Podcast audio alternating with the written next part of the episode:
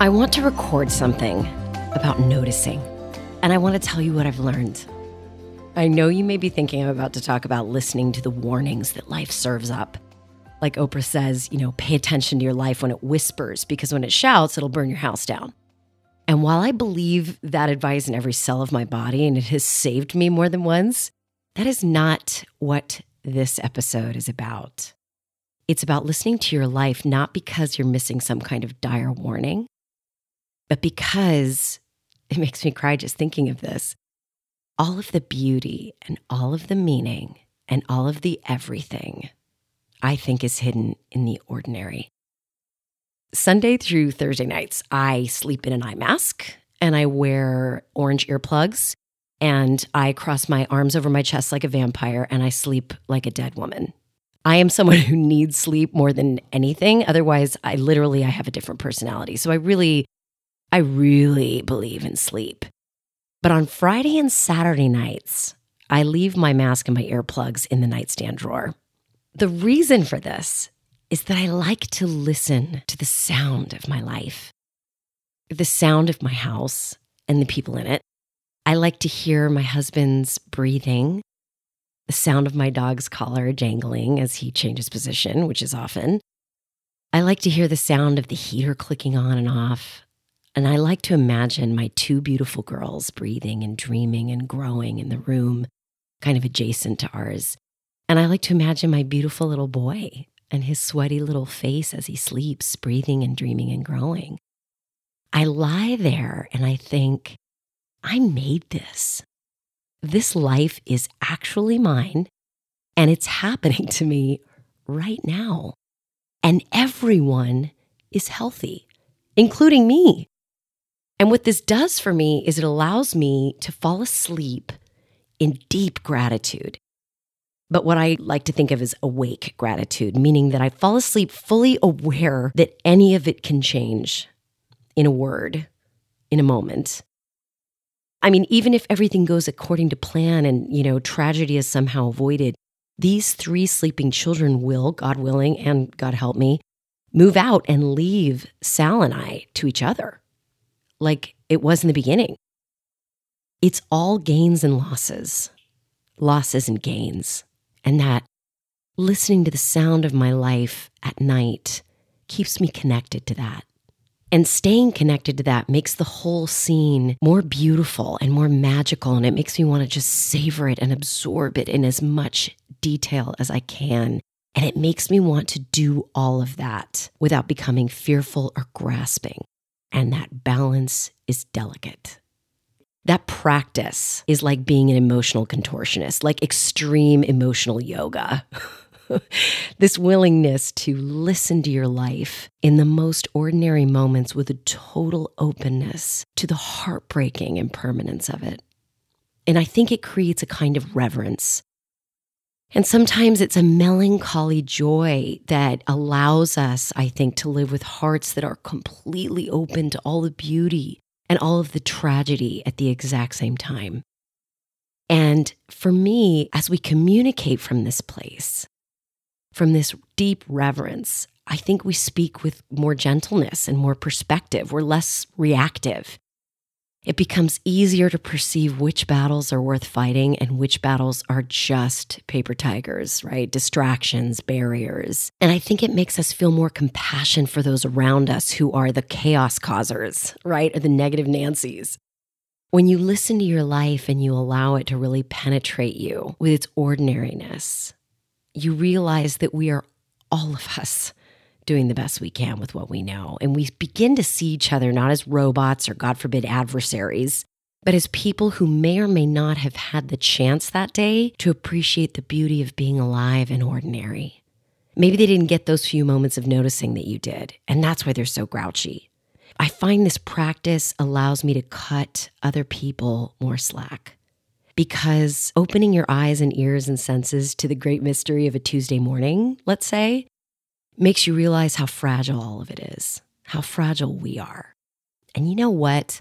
I think good art comes from this place, from this practice. One of my favorite stories is how John Lennon met Yoko Ono. And listen, I was born in 1974, so I didn't have the Yoko Ono hang up that maybe y'all who were born earlier than me have. I'm Yoko Ono neutral, but like my mom's generation, they have real strong feelings about Yoko Ono. I'm not one of those people. I love the origin story of John and Yoko, and it goes like this It's 1971 London.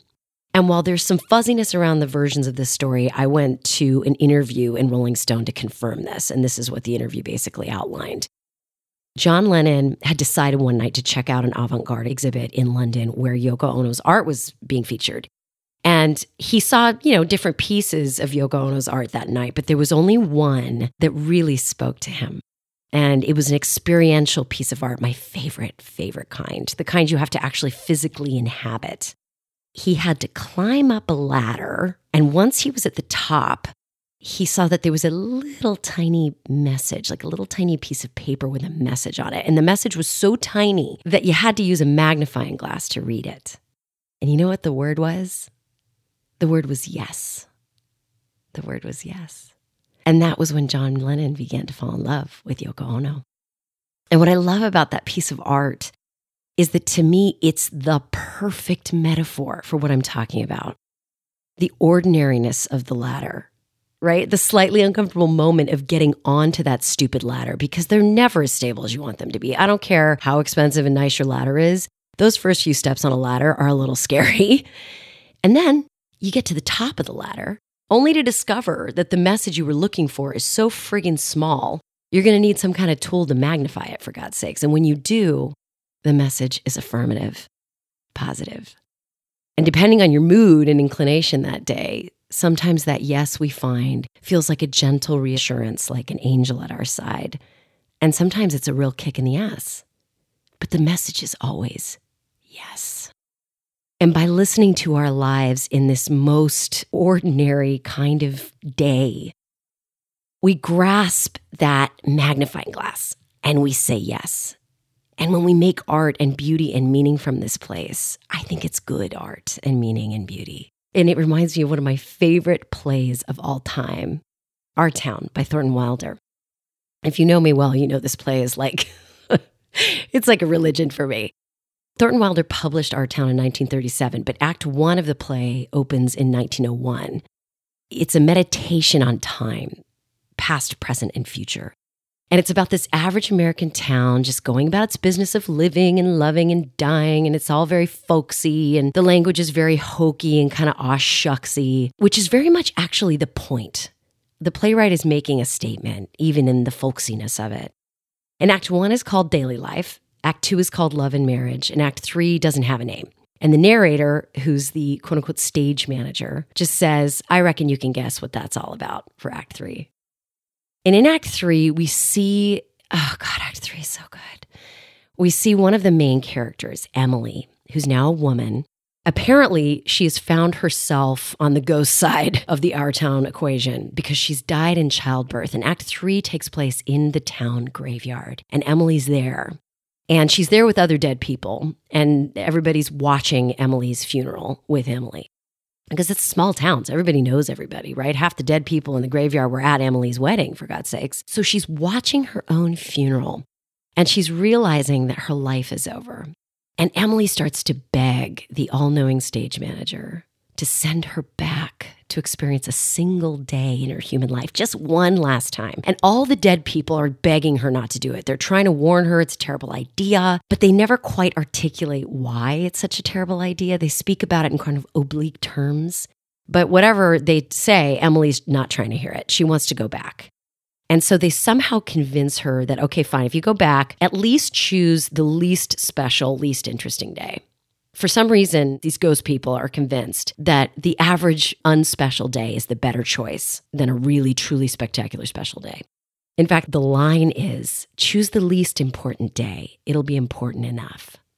So Emily chooses to go back to her 12th birthday because she's insistent. She's like, okay, fine, I'll do something ordinary, but I at least want it to be happy, okay? So she revisits the ordinary, happy moment of her 12th birthday just before, so the stage manager's like, all right, fine, we're doing this. And so just before Emily walks back into that day, She's observing the scene from sort of the side of the stage, and she's overcome by seeing how young everyone looks, how amazing all of it is. On this day, like so many years ago into her history, she's just dazzled by it.